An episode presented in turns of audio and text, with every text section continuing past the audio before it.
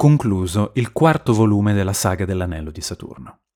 Ora, come mi ero promesso, lavorerò per alcune settimane sulla coerenza narrativa degli eventi di tutti questi volumi.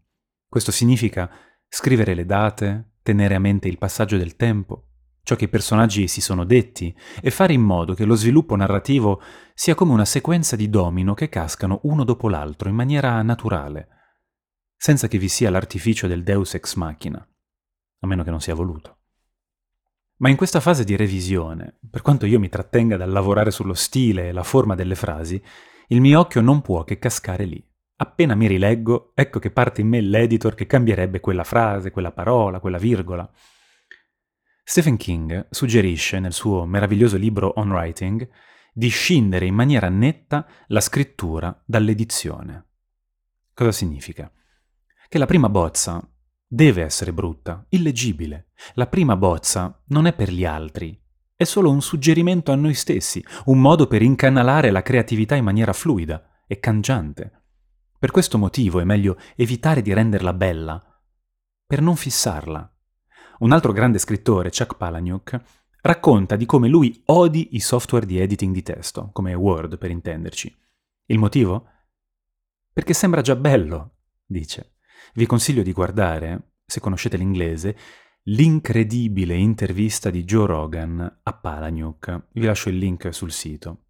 Occhio, sono contenuti espliciti. Insomma, bisogna rimanere elastici, così da non affezionarci alle proprie idee. Un'altra espressione inglese è kill your darlings, che tradotto fa più o meno uccidi i tuoi preferiti. Questa frase sta a significare che spesso le idee alle quali siamo più affezionati sono anche le più deboli e andrebbero eliminate.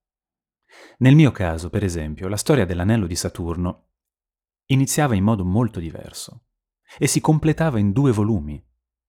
Ho dovuto lavorare molto su me stesso per trovare il coraggio di cancellare quel finale e di produrre una storia nuova dalle sue ceneri. Chissà. Forse un giorno ne parlerò più a fondo.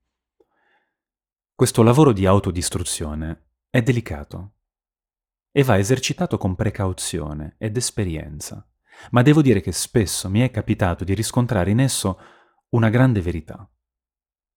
Questo non vale solo nel campo della scrittura. Marco Sciaccaluga, di cui ero allievo regista, spesso mi suggeriva di non affezionarmi alle mie idee registiche. Che cosa è, quindi, la buona scrittura? Sono i temi? È la storia? O la prosa? Oppure la forma?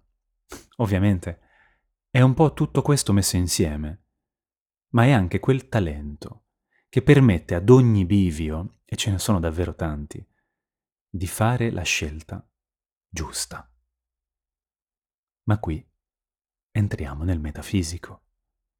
Cosa sia giusto o meno per gli altri, io non lo so, ma sento che dentro di me, a volte, c'è una bussola che si agita quando mi avvicino a qualcosa di interessante e che si spegne quando mi ritrovo nel deserto.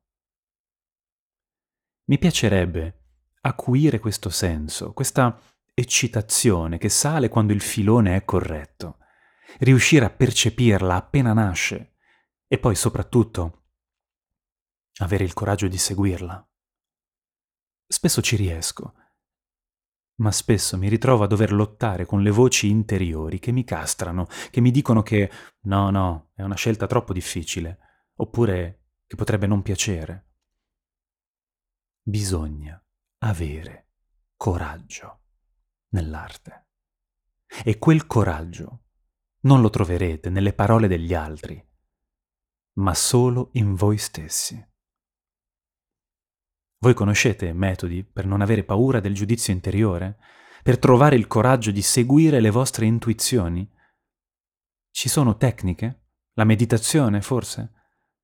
Vi aspetto nei commenti. Alla prossima pagina.